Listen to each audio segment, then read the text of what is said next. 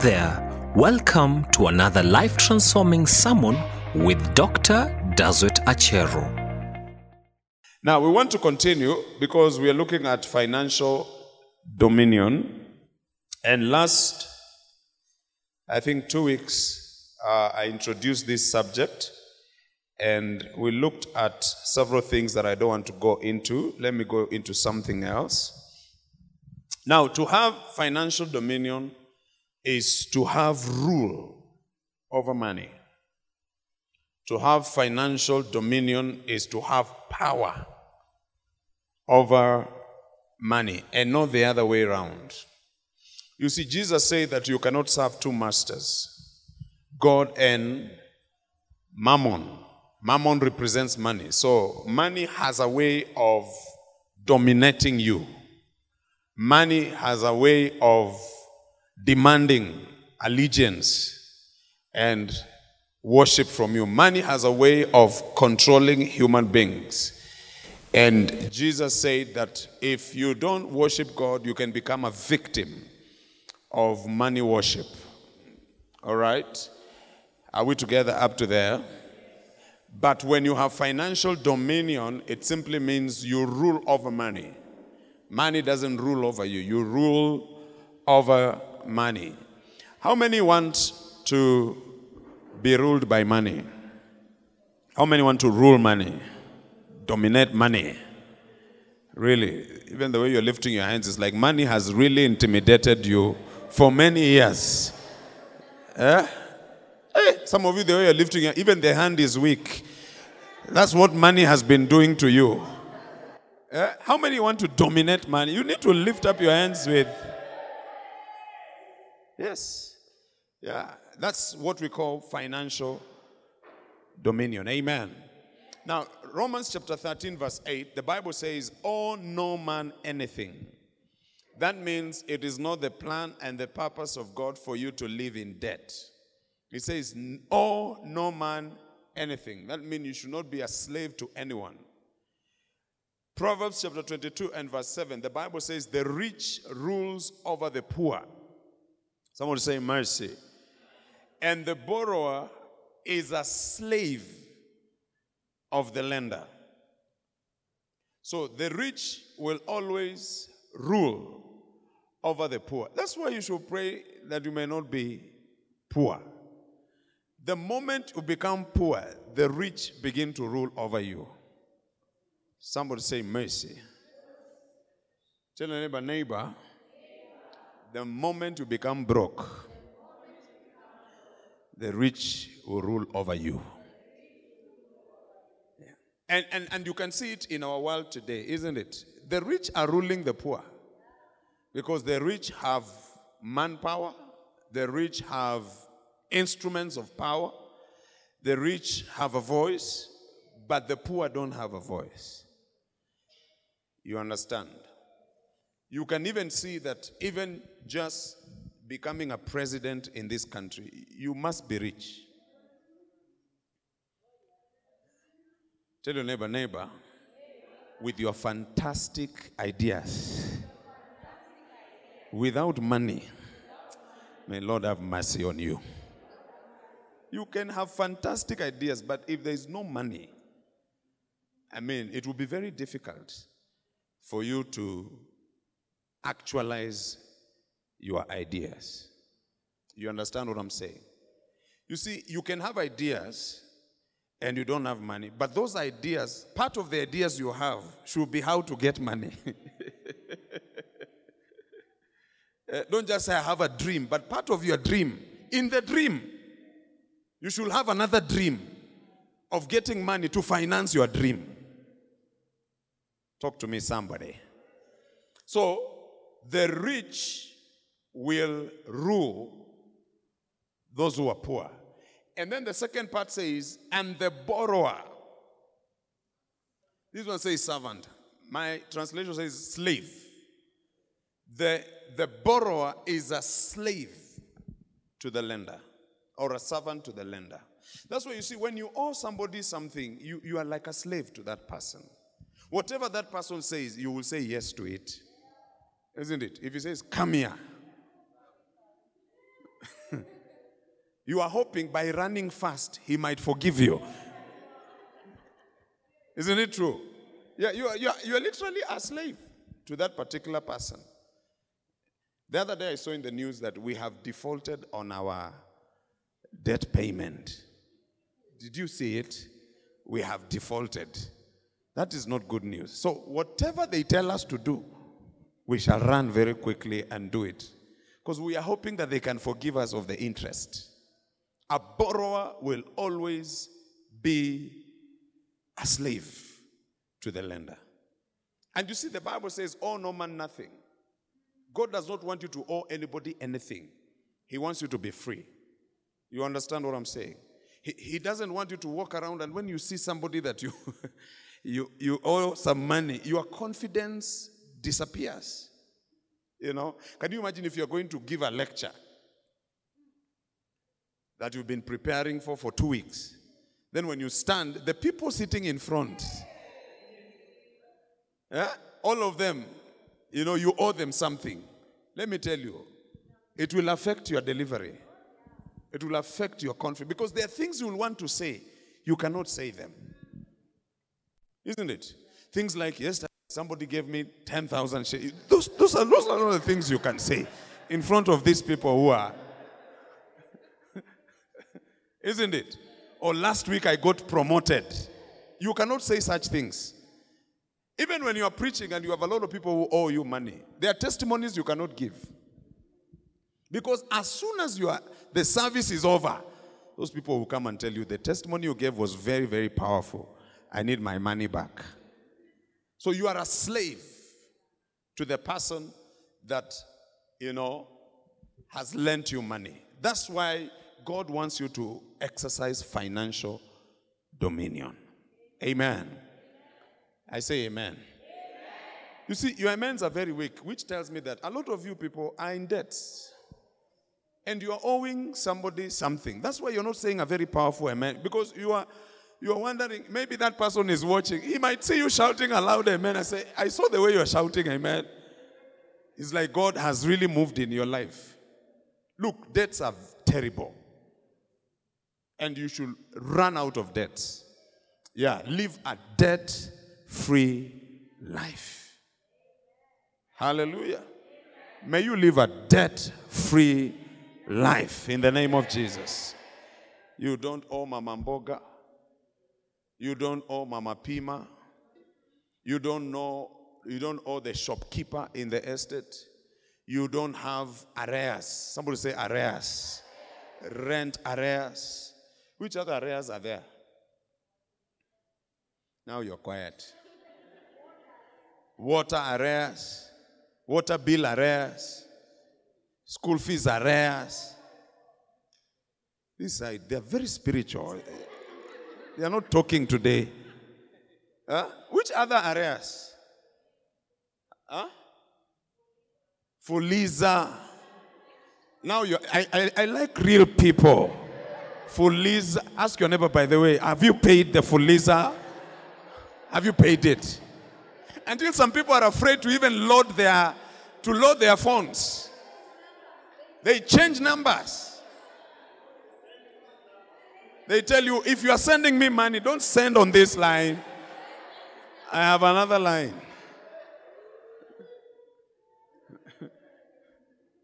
you can see it's bondage, serious bondage.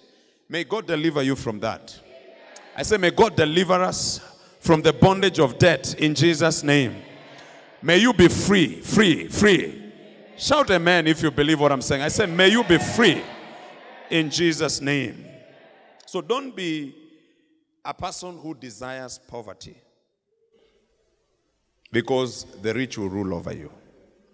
Amen. So, the kingdom of God, which you and I belong to, is above many things that we see here on earth. And that's why I want you to know that you can live in this world, all right, and enjoy the privileges of the kingdom of God. You can live in this world that is full of all these challenges recession, ec- economic downtown, and all this financial crisis that we see in our world today and still enjoy the benefits of God's kingdom. Because the kingdom of God is greater than even a country. Do you understand what I'm saying? The kingdom of God is bigger than the countries that people live in in this world. The kingdom of God is so vast and is powerful. And so you can live in this world, you can live in this city, you can live in this country, you know, but be a partaker of kingdom principles that position you for financial dominion. And I'll prove to you. Exodus chapter 9. Exodus chapter 9, verse 1. Let's read Exodus chapter 9, verse 1. Then the Lord said to Moses, Go in to Pharaoh and tell him, Thus says the Lord God of Hebrews, Let my people go that they may serve me. Verse 2. For if you refuse to let them go and still hold them, keep going, behold, the hand of the Lord will be on your cattle and your cattle in the field, on the horses, on the donkeys, on the camels, and on oxen, and on the sheep. A very severe pestilence. Verse 5. Oh, verse 4. And the Lord will make a difference. Look at that. And the Lord will do what? Make a difference between the livestock of Israel and the livestock of Egypt. So God can actually make sure. God can make a difference between the business of a believer and the business of an unbeliever. You're not here. You're, you're not ready for my message today. He can, God can make a difference between the company of a born again Christian and the company that is owned by a non born again Christian. He can make a difference. Yes, he can. In fact, I prophesy, standing on this scripture, let there be a distinction between what you do. I say, let there be distinction between what you do as a born again Christian and those that others are doing who are not born again in the name of Jesus.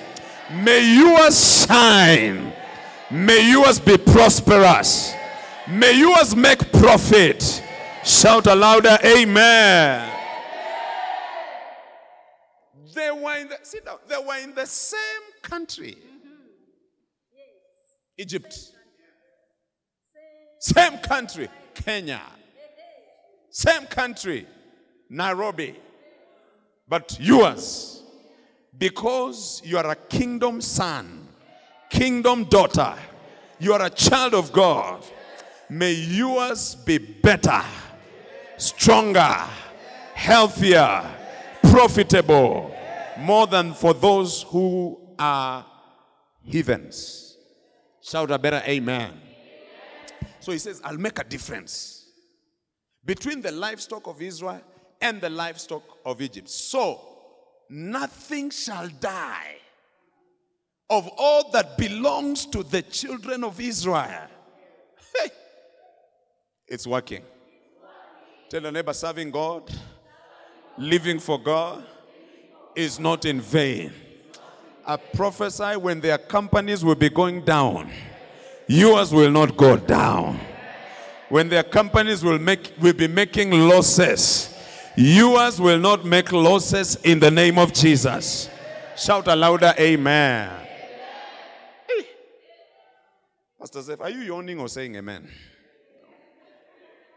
Then the Lord appointed a set time, saying, Tomorrow the Lord will do this thing in the land.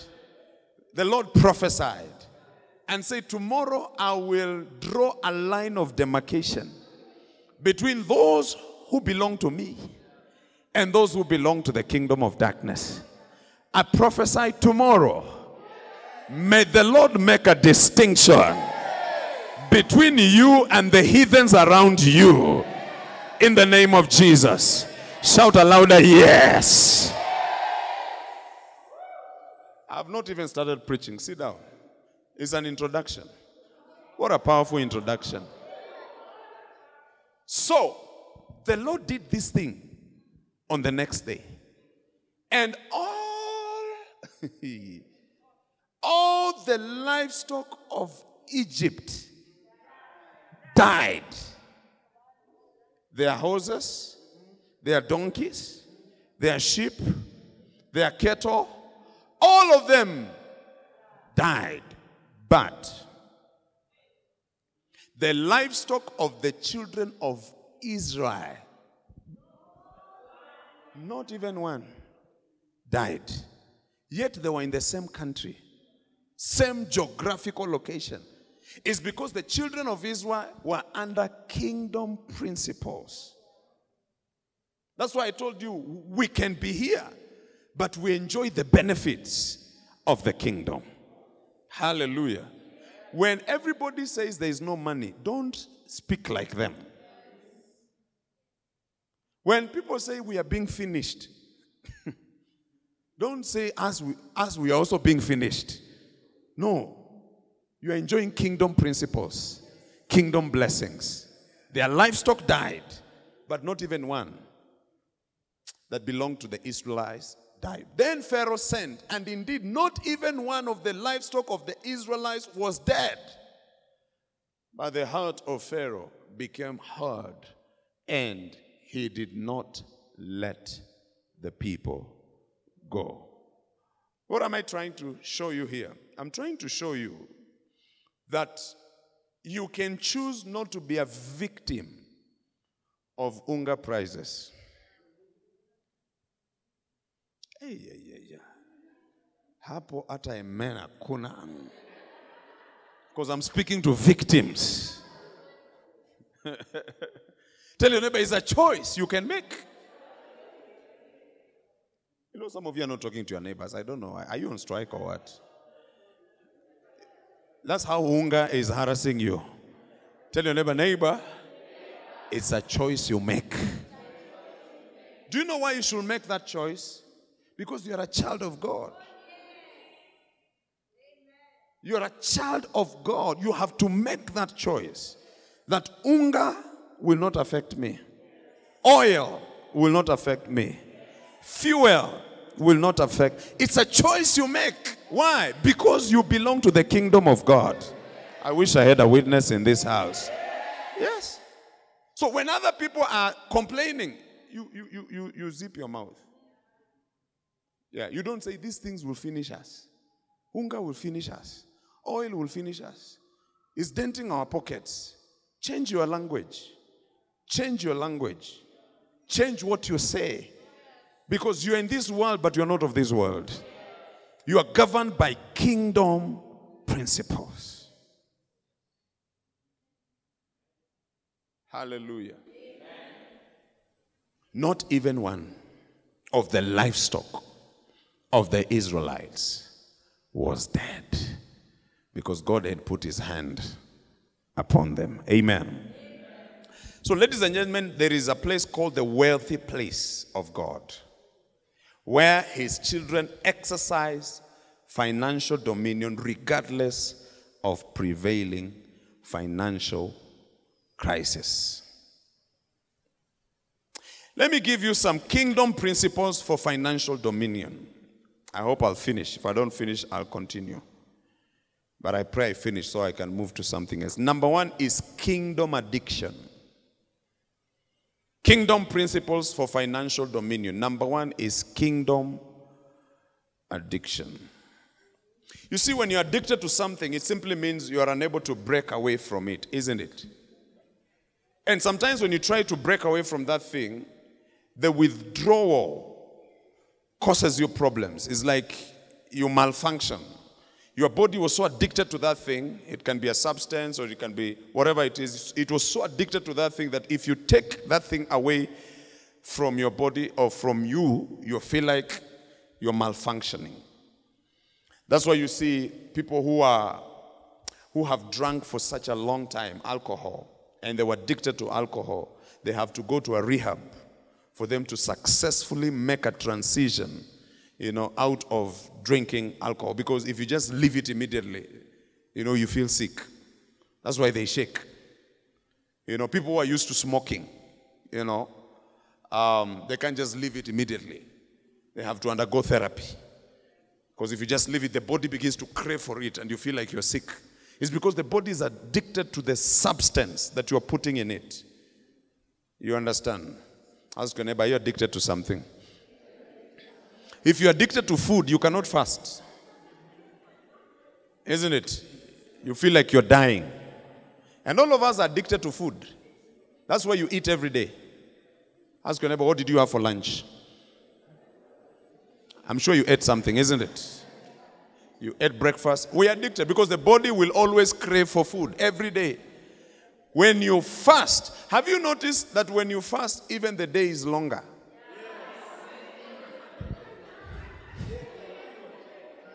Time is not moving. Because the body is telling you, I need something. I need something. I need food. So, addictions make us slaves to the thing that we are addicted to. I remember there's a brother that we used to do ministry together with, and he used to love a lot of tea. He used to drink a lot of tea. You know, like some of you here. He used to take a lot of tea. And one time I asked him, Why are you taking a lot of tea? And he told me it's because of where I'm coming from. So I asked him, Where are you coming from? And then he told me that he used to drink a lot of, he used to smoke cannabis sativa a lot. So the nicotine uh, that went into his body, when he got saved, he started feeling funny. So he feels when he takes tea, it balances that chemical reaction in his system. So he's able to feel better. So when you go to his house, you, you always find tea in a thermos. He drinks tea a lot. There are people here, if they don't drink tea, they will have a headache. If you're the one, lift up your hands as if you're just waving at me, and nobody will know you're the one. Uh-huh. It's an addiction. When you are addicted to something, you can't operate well without it. Now, if you're going to experience financial dominion, you must be addicted to God's kingdom. You must embrace kingdom addiction. Because there is no way that God can allow you to walk in financial dominion if you're not addicted to his kingdom. Can I get an amen? Matthew chapter 6 and verse 25. Matthew chapter 6 and verse 25. Give me that scripture quickly. Therefore, I say to you, do not worry about your life, what you will eat or what you will drink. Do you know we worry a lot about those things? Nor about your, your body. We even worry a lot about our bodies, isn't it? If our bodies are in shape or not. We worry a lot, isn't it? That's why people are going to the gym. That's why people lift weights. That's, that's why people watch what they eat because we are worried about our bodies. Or what you will put on. We are worried about our clothes. You know, we want to shine. Isn't it true? Tell your neighbor, I love shining. I love looking good. Praise the Lord. Amen. May God bless you with nice clothes. Yeah, so that when you wear, you look beautiful. You know, you can be beautiful, but the way you are dressed, you know, even a cat is in shock. So may God bless you so you look nice, you dress nice. In Jesus' name. Look at your neighbor. Do you think they are dressed well? They are sharp. Pastor Meshach, you've bought another jacket. Anyway, it's, it's not. Let's go.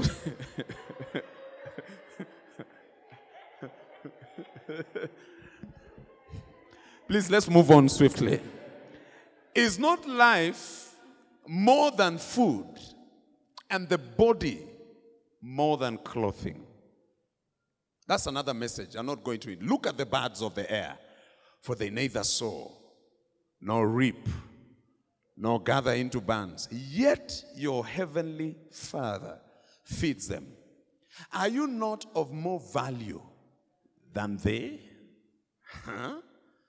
Which of you, by worrying, can add one cubit to his stature? No one. So, why do you worry about clothing?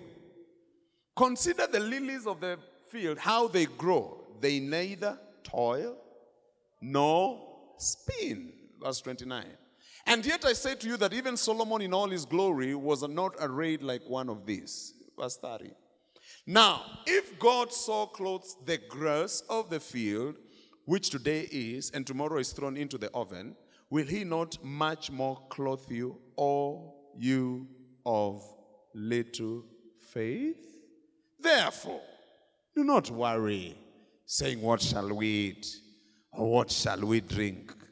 Or what shall we wear? For after all these things, the Gentiles seek, which is true. When they wake up, they are thinking about what they will eat, what they will drink, and what they will wear. And God doesn't want you to think like that because that is a very lower way of thinking. You understand? Just working for what you can wear, working for what you can drink, and working for what you can eat. It's a very low way of living. This, for after all these things the Gentiles seek, for your heavenly Father knows that you need all these things. Then, verse 33. Because your heavenly Father knows that you know you, you, you're looking for these things. Look at the advice you're given in verse 33. But do what? Uh-huh. And his righteousness. And all these things, what you need to drink, what you need to eat, and what you need to wear. All these things shall be unto you. Now, you can see where your poverty has started from. It's because you're not addicted to God's kingdom. Are, are- we together? Tell your neighbor, that is where the rain started beating you. Because you are thinking like Gentiles. Talk to your neighbor. Huh? Talk to your neighbor. That is where the rain started beating us. Because we started thinking like Gentiles, behaving like Gentiles, fighting like Gentiles, waking up in the morning to go to work like Gentiles. But God is telling you, reverse this thing. Now, your priority should be first my kingdom and righteousness. Then all these things shall be added unto you. My goodness. I want some things to be added in my life. Yes. Where now he says, Come and buy without money. Because I've sought his kingdom. That even what I cannot afford with the money in my pocket, I can afford by seeking the kingdom of God and all his righteousness. And God, in a supernatural way, provides for me. So tell your neighbor, neighbor, the same zeal you had for alcohol. Why don't you translate it into the kingdom of God? The same passion we had for smoking, for drinking, for sleeping around. Why don't we just sanitize that passion and now become addicted to the kingdom of God and seek first the kingdom of God? And you will see all these things being added unto you. Isn't that amazing? Look, there is nobody that knows your heart like God. Even the way we are seated like this, God knows our hearts. He knows all your motives. He knows the people who came to this service genuinely.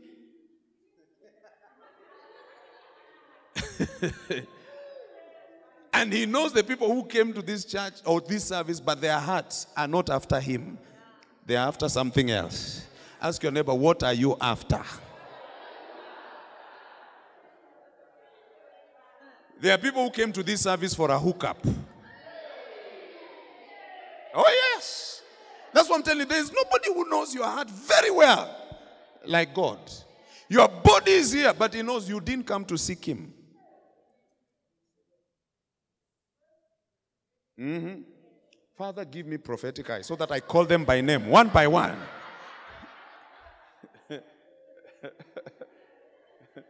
Seek fi- We quote this scripture a lot.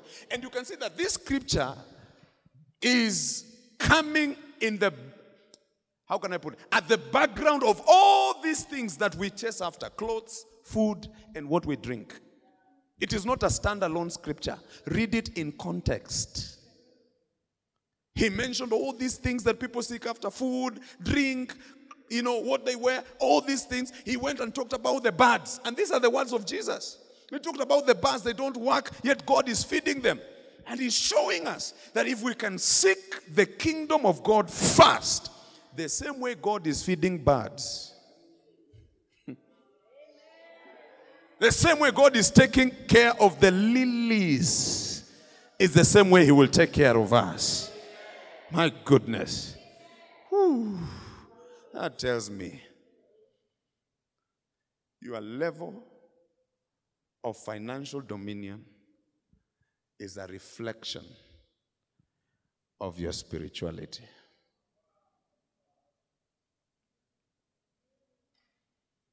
Hmm. Examine your life. Let's judge your spirituality. Look at you. Are you looking at you? Look at you. Are you looking at yourself? Just look at yourself. Look at your pocket. Look at your wallet. Look at your bank account. Look at your house. That's how spiritual you are.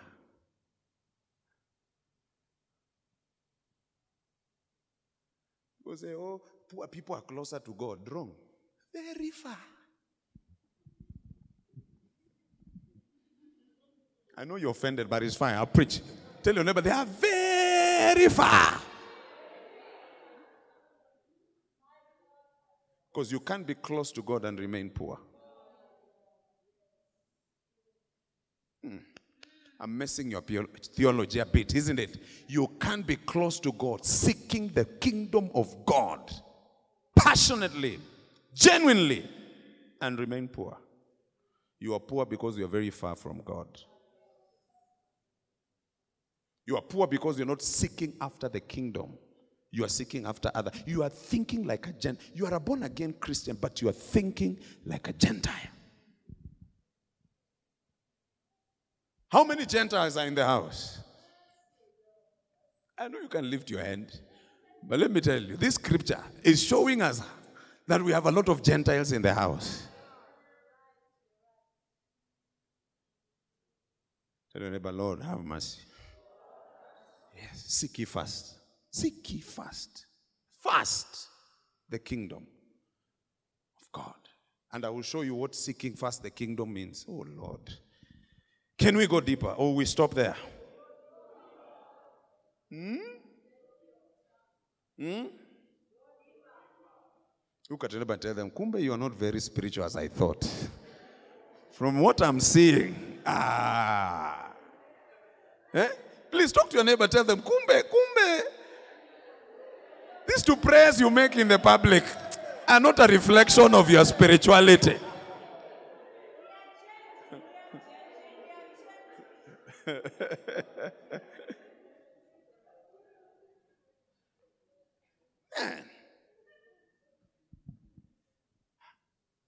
So, how do we seek the kingdom? Number one, you must attend church joyfully. That's one of the ways you seek the kingdom because God is looking at your heart. Church attendance should not be a drudgery. It's like you're being forced, it's like you're being coerced, it's like you're being pushed. It should be something that comes from your heart. You're doing it joyfully. Somebody say joyfully. The reason why many Christians are not blessed is because they come to church as if they have been forced to come to church. It's a formality, it's filling a day. And some come to church because they dread a phone call from their father or mother Sunday evening asking them, Did you go to church? Because they want to say, Yes, I went. But it's not something that is coming from their hearts. That's why you see many parents, when they bring their children to church, for many years, when those children grow up, sometimes they rebel because they were not doing it from their hearts. They were doing it because they were being forced to go to church. And when they got an opportunity to make a decision, they decide, I will never go to church again. Are you happy that you came Friday night? Or you're like, hmm, let's go and, you know, if you don't go past, see, uh, who will he preach to? So let's take our bodies. So you, you brought your body, but your heart is not in it. Attending church joyfully is seeking the kingdom of God because you know that this is a very important moment for me. I am appearing before God. I am seeking after God. I have so many options. I can go somewhere, I can go and watch TV, I can go and watch movies, I can go and hang out with my friends, I can go for a drink. Isn't it? It doesn't have to be alcohol. Even soda can be a drink. I can go for a drink. But I chose to come to the house of God, and it is not drudgery for me, it is a joy. I am happy that I'm in, how, I'm in the house of God. Hallelujah. Ask your neighbor, are you happy that you're in the house of God? Are you happy? Are you happy? Because sometimes even the worship leader has to tell people, come on, rejoice, come on, be happy. We are in the presence of the Lord because people are. It's like they want to fight even the worship leader. They have come for war. Who forced you to come? Who forced you to come? I'm asking you, who forced you to come? You came for war and you begin the war from the door with the ushers.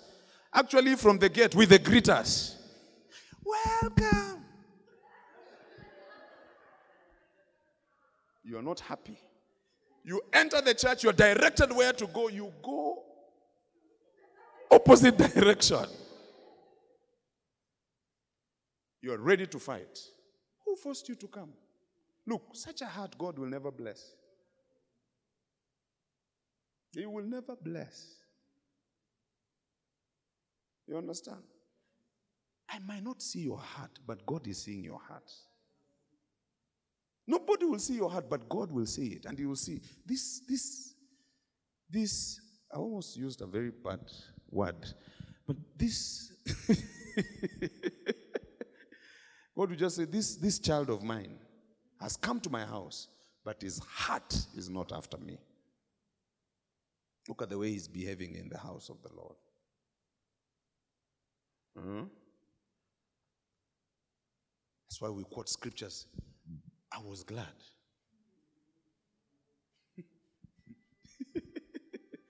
yeah? This is the day that the Lord has made. We will rejoice. But you see, you can see that the scripture is not settling in the hearts of the people.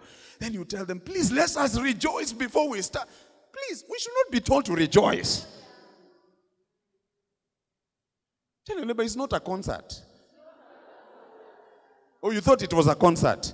It is not. A, we have come to appear before God because we are seeking after the kingdom of God and we are excited to be in His presence. And we don't, we don't need external stimuli to make us happy.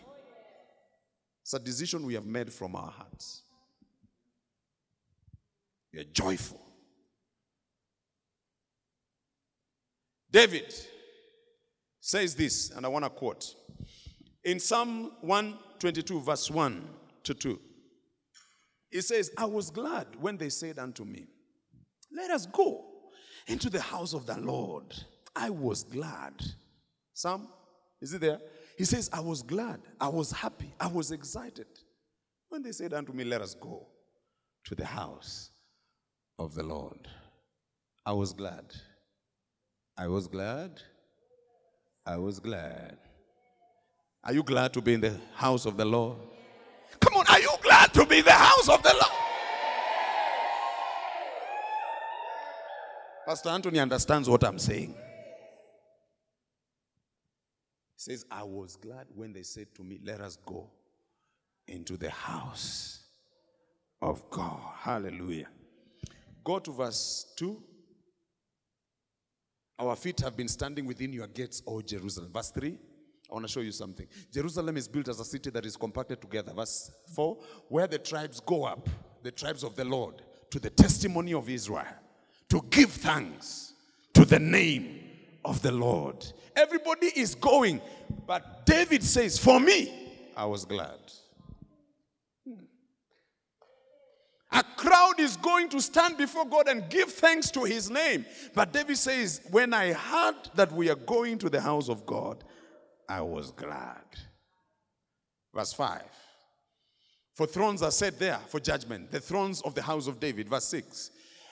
Pray for the peace of Jerusalem. May they prosper. May they prosper. You see, when you come with a joyful heart, it shows that you really love the Lord. You are not joyful because of the kind of the worship leader that is leading worship that day. Because when you come expecting Pastor Anthony, then you find his Florence. Your heart might sink a little bit. It is not about the person that is here. It is the person that we have come to appear before. His name is Jehovah God. I will. And love the Lord. You will do what? You prosper. You prosper because you know you're coming to stand before God. And God is looking at your heart to see the state of your heart, to see if you really love Him and you're happy to be in His presence. Verse 7 May they prosper. Peace between, be, be within your walls, prosperity within your palaces. So every time you see joy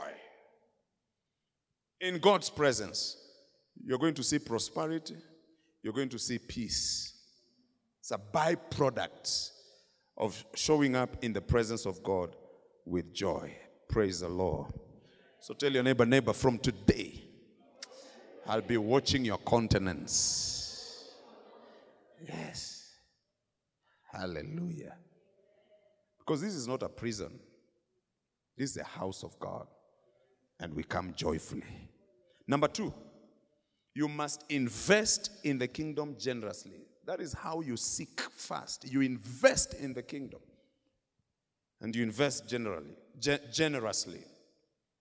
I want to ask you a question. Where does your money go? Where do you take your money? Are you able to track your money? If you do an audit of your money, where does a big chunk of your money go? The destination of your money determines your financial fortunes. The destination of your money determines your financial fortunes. And in this case, we are talking about seeking first the kingdom of God. You must direct your monies to the kingdom of God. Send your monies to the kingdom of God. Where, where your money ends up determines whether you will have financial dominion or not. First Chron- Chronicles chapter 29. First Chronicles chapter 29, verse 1. It talks about David again. I love David because David was really in love with God's house. First Chronicles, give me that scripture quickly. First Chronicles chapter 29. I'm going to read verse 1 to 5, then we're going to jump and read verse 25 to 28. Are you there? 29. Not 12, 29. Then the people rejoice. Verse 1. Furthermore, King David said to all the assembly, My son Solomon, whom alone God has chosen, is young and inexperienced. And the work is great because the temple is not for man, but for the Lord God. Verse 2. Now, for the house of my God, I have prepared within all my might gold. Look at what David did. He prepared gold for the things to be made of gold, silver for the things of silver, bronze for the things of bronze, iron for the things of iron, wood for the things of wood, onyx stones, stones to be set, glistening stones of various colors, all kinds of precious stones, and marble slabs in abundance. Verse 3. Moreover, because I've set my affection, I have set my affection, my love. Huh? on the house. Ask your neighbor, where is your affection? Some of you are more affectionate towards your girlfriend more than the house of God. Hmm? Isn't it true? Isn't it true? Isn't it true? I have set my affection on the house of my God. I have given to the house of my God over and above all that I have prepared for the holy house, my own special treasure of gold and. He went to his own special treasure. Everybody here, you have your own special treasure. Where you say, This one I will not touch. This one is special. Isn't it? Even when you look at your wardrobe, there are clothes, but there is a particular one. You say, This one is for special occasion. Because when you wear, it takes advantage of your curves. When you leave the house, everybody knows somebody is walking. But the others, when you wear, when you leave the house, they think a tree is walking. Isn't it? In everything that you have, there is a treasure. Money, there is a treasure. Car, there is a treasure. Isn't it true? I'm saying the truth. Even if you're not responding, I'm saying the truth. So David says, For my out of my own special, special treasure, uh-huh, 3,000 talents of gold, of the gold of Ophir, 7,000 talents of refined silver to overlay the walls of the house. And he keeps on talking about all this in the gold for the things of gold, the silver for the things of silver, and all kinds of work to be done by the hands of craftsmen who then is willing to consecrate himself this day to the Lord. He gave an offering from his own treasure for the building of God's house because he had affection for God's house. Look, it is not what you have, it is the kind of heart you have. You know, there are people who say, Pastor, you know me, the day I'll have a lot of money, you will see how I'll support this church. If you are stingy with 10,000, your stinginess will multiply when you get 10 million. True or not true? Because the people say, you know, these people are giving is because they have a lot of money. No. They are giving because they have affection for God's house. That's why they are giving. There's a time I say this statement, I want to say it again. I don't give because I have, I have because I give. It's the affection. It's the affection. And because he gave and invested, jump to verse 25 and see what happened. Because he gave, he invested, Jeremy, into the kingdom of God, into the house of God. Let's see what happened. Verse 25. Verse 25. So the Lord exalted Solomon exceedingly in the sight of all and bestowed on him such royal majesty as had not been seen on any king before in Israel. Verse 26. Thus David, the son of Jesse, reigned over Israel. Uh-huh. Verse 27.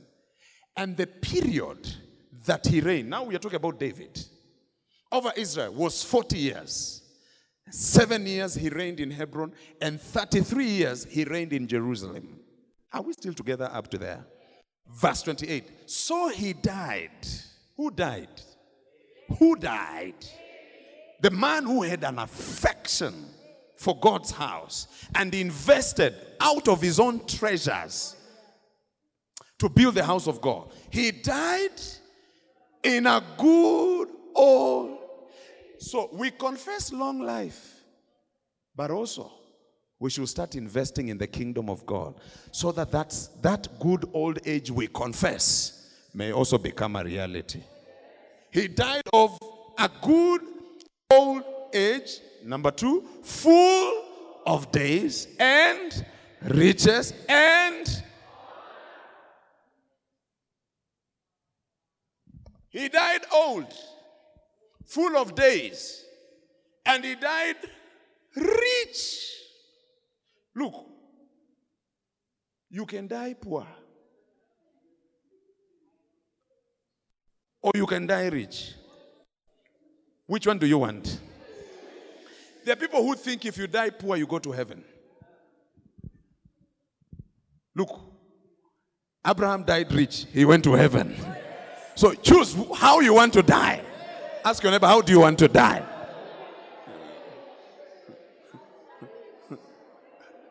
I know Lazarus made it to heaven, but I also know Abraham made it to heaven. Even David made it to heaven. He died rich. So, how do you want to die? Hmm? Yeah, may God bless you until you, when you die, even when people come to your funeral, they interact with wealth, opulence. Have you ever attended a funeral when you leave, you say, hey, oh, Jama mezikwa. And have you attended others and you say, hey, hey, hey, poverty is bad? You even look at the casket. It looks like when they are carrying it, it can fall apart. You look at the grave. You know, one time I did a funeral of somebody, and the grave was so shallow. So shallow. I was really affected. No, you need to die nicely. Look at the way you look so nice, beautiful. Look at your neighbor, the face, the hairstyle. Look, sikana kaka mrembo. Eh? Oh, you are not looking at your neighbor. Are you afraid of your neighbor? He's handsome, smelling so good. Tell them you need to die nicely, my friend. You need to die nicely. And be buried nicely, my friend. He died in a good old age, full of days and riches. Aye. Aye. Yani you are dead, but you are still rich. There's a prophet who went to the grave poor until poverty crawled out of the grave and started haunting his children. Children were being sold to pay his debt. That will not be your story. Even in the grave, you will still be making money. You're not ready for this prophecy. I say, even in your grave, your name will still be making money, blessing generations. Shout aloud, Amen. Do you know there are people who have died and the monies they have made in the grave are more than the money they made when they were alive? That's what is called RIP. Rest in peace. There are people who don't rest in peace, they rest in pieces. Even as we are going home, we are thinking, what, what went wrong? David died well. Good old age. Hallelujah. Full of days. Hmm. Riches. Why? Because he invested in the kingdom of God. He used his position, his wealth, his gifts to build the kingdom of God. And he was so, I mean, he died rich. His son started ruling, surrounded with riches. And because he didn't have the character, the riches went into his head, and he thought, when you have a lot of money, you marry women. He's thinking like some men who belong to a particular tribe in this country, I will not mention, when they get some money, the next thing they think about is a second wife. Tell your neighbor, stop tripping. Some of these men here, huh? if we don't really pray for them, the reason why they have one woman is because they are broke.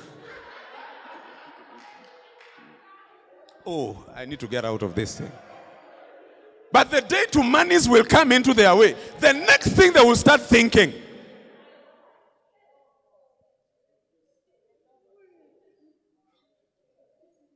Because even the one you have, you are struggling. you are struggling to maintain. When she asked you for money for the salon, you start having a headache. When Solomon had all these wealth, riches, whatever, he started thinking about women. He married one, two, three, four, five, six, seven, eight hundred. and then 300 concubines.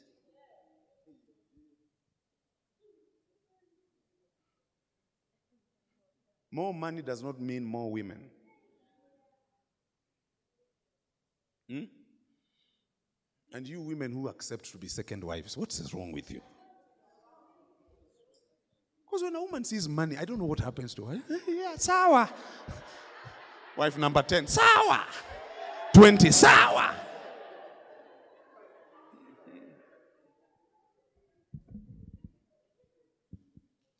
He died good old age, full of days, simply because he invested in God's kingdom. We shall invest. I say we shall invest in God's kingdom. We are preparing to build the house of God. You should be at the forefront, saying that I partner with God's house. We shall build the cathedral. Can I hear louder? Yes! Oh, yeah. Number three. How do we seek? Seek the kingdom of God. Number one, we said is attend church joyfully. Number two, invest in the kingdom generously. Number three is serving God diligently. You serve diligently. You serve diligently. You are a foot soldier serving God with all your heart, using your hands, using your brains, using everything that God has given unto you to serve Him. Hallelujah. You see, a lot of people come to church to be served, but we need to come to church with the mentality of serving, that you're doing something for God. Amen.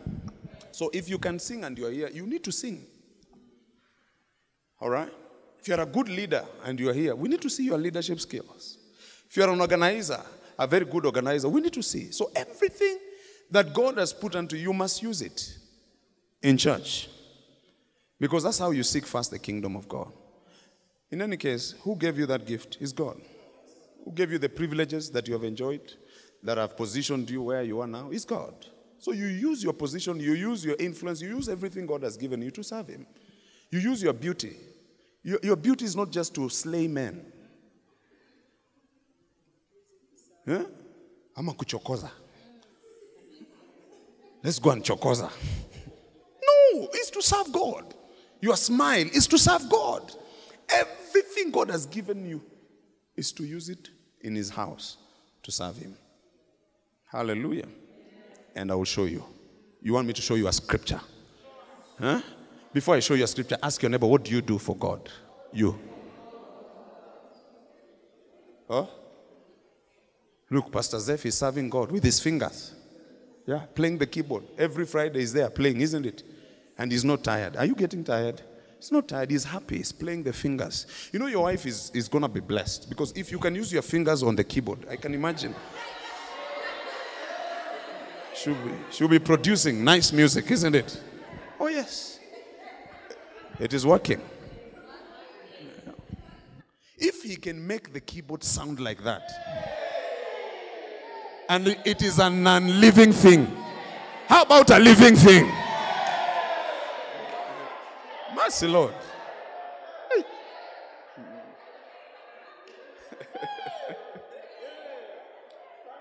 Tell neighbor it's working, it's working.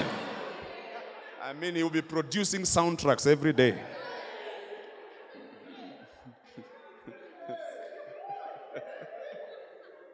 So tell your neighbor, use your gift. Use your gift. If you can sing, sing. If you can usher, usher. If you can smile, smile. Smile until visitors make this church their church. They say, eh, that smile. It was a Holy Ghost smile.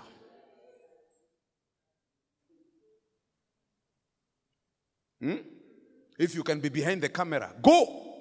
Hold the camera and serve. If you can edit, join the department and edit. Look, we should get to a place where we are not paying people in church to serve God.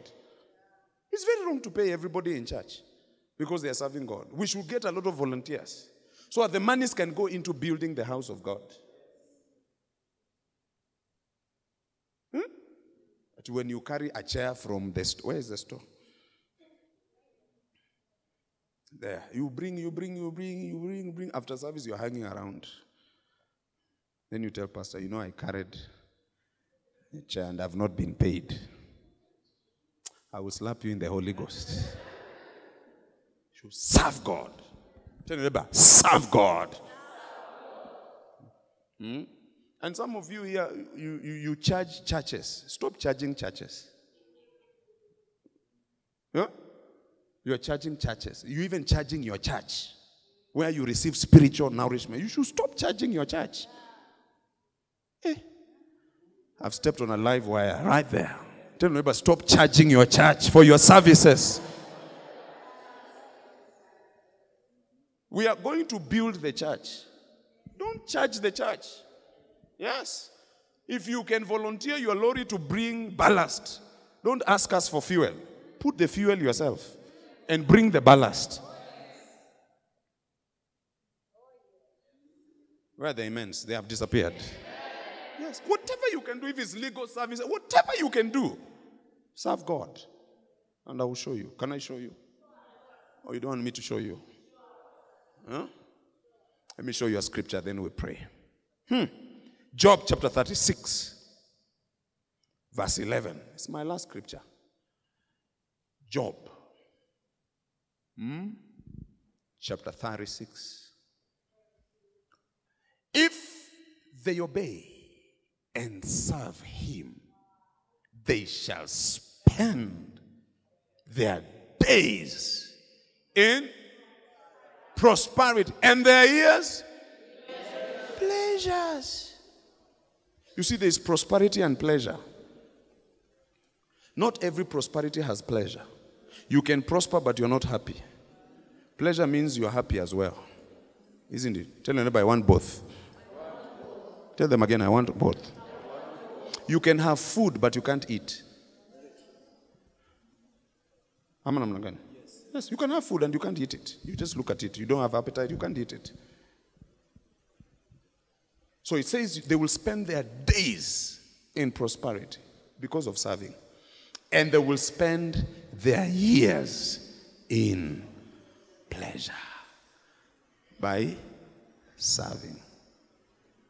Hmm? I want prosperity for the rest of my days. Hallelujah. Take 85 minus what you have now. What are you left with?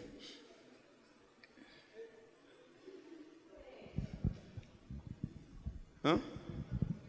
Rose, stop looking aside. Is the reality. And you can never run away from reality. 85 minus what you have. You can see. Not many years.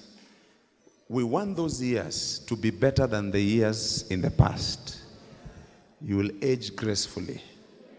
You will age in prosperity. Spend your days in prosperity, your years in pleasure. Can I hear louder amen in this house? By doing what? Serving. You know, we teach these things and people take them lightly. No wonder people are struggling. Serve. What do you do in church? Apart from just coming and sitting and looking around, what do you do? Serve. Do something. Because when you do that, you will spend your days in prosperity and your years in pleasure. Hallelujah. Christianity is not just fasting and praying and concocting your face, it also has pleasure attached to it, where you can travel and go places and have a good time with the love of your life. Can I get an amen? Oh, yes. You can go to Mombasa for a week, just the two of you, and have a good time. Just a good time. And come back, and you're still born again, loving the Lord. Hallelujah. You can travel to Paris. Oh, yes. And buy some diamonds with your baby. Take her around in the name of Jesus. And you come back still serving the Lord. Can I hear an amen? Can I hear a Holy Ghost? Amen. Yes, that's what I'm talking about. It is possible if you serve God. So ask your neighbor for me, what do you do in church? Because there are people here who are not serving God. We want them to start serving God. Hmm? And remember, I said serving God diligently, not showing up and then you disappear. Then showing up, then you disappear. It's diligence. You are there, you are at your workstation faithfully. You know, when you understand this thing, you will not be giving the excuses that you give. You know, today I don't feel like serving, I'm staying at home. You, you cannot give such an excuse. Huh? Even before you travel, you think about how your department will be affected. And if you can make adjustments, you make adjustments. You can even come and serve before you travel. Diligence. Look, I told you, God is looking at your heart. Huh? He's looking where? Ngoro. He's, He's looking at your heart, heart, heart to see. And you can see that we have people in church who are struggling. We have counseled, we have prayed for them, we have done everything. We have even held hands and surrounded them in prayer. Nothing is happening. It's because they are neglecting some of these principles I'm sharing with you. Serve God diligently. You will spend your days in prosperity. And you will spend your years in pleasure. You die like David, you die rich. You'll die rich. I say you'll die rich. Please have a vision that when you die, there will be no WhatsApp groups. You know those WhatsApp groups? With your picture as the profile picture, asking for donations. That will not be your portion. Look at the way you're not saying amen because you want it. Huh? In Swahili, that's the difference between Hayati and Marehemu. That's, that's the difference. It's the WhatsApp group. It was supposed to be a joke, but you didn't get it. So stand to your feet, we pray.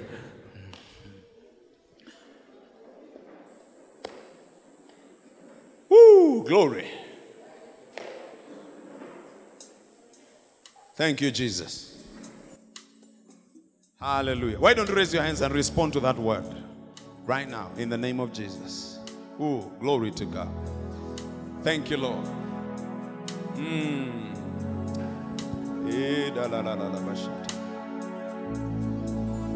Ooh,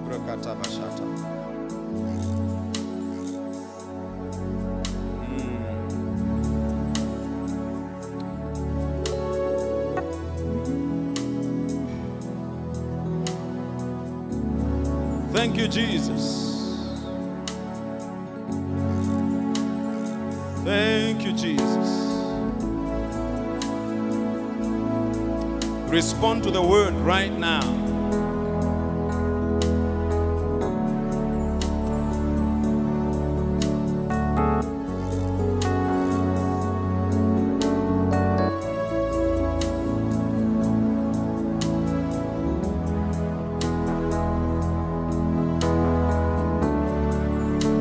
Father, we shall serve you. We shall serve you with all our hearts. We shall invest in your kingdom. We shall attend church joyfully. Yes, Lord. Yes, Lord. We shall serve you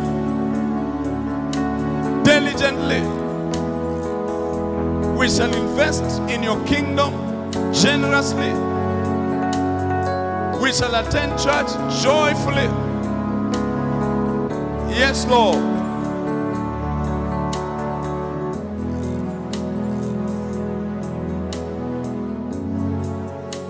Thank you, Jesus. Father, help us. Help us, oh Lord. There are people here, your service to God was going down. You can turn your hearts to God. You can repent and tell God, Forgive me for being lukewarm in service. Forgive me for not serving you as I should. I'm turning my heart back to the place of service to be more committed, to serve diligently in the name of Jesus. Father, I thank you for your word that has come to us. I pray that we shall be committed to church attendance and we shall attend church joyfully. Because David says, I was glad. Father, we shall be glad too to come to your house. We shall be glad to attend church. It, it will not be a drudgery, it will not be out of coercion, it will be out of a place of joy in the name of Jesus. Father, I pray that we shall invest it in your kingdom generously. We shall not be stingy givers. Like David, we shall pull out of our treasures that which we treasure and use it to build your house in the name of Jesus. And Lord, I pray that we shall serve you diligently with all our hearts. We shall be foot soldiers, committed to serving you no matter what is happening or taking place in our lives. For it is in Jesus' name we pray. Amen. Can we bless the name of the Lord?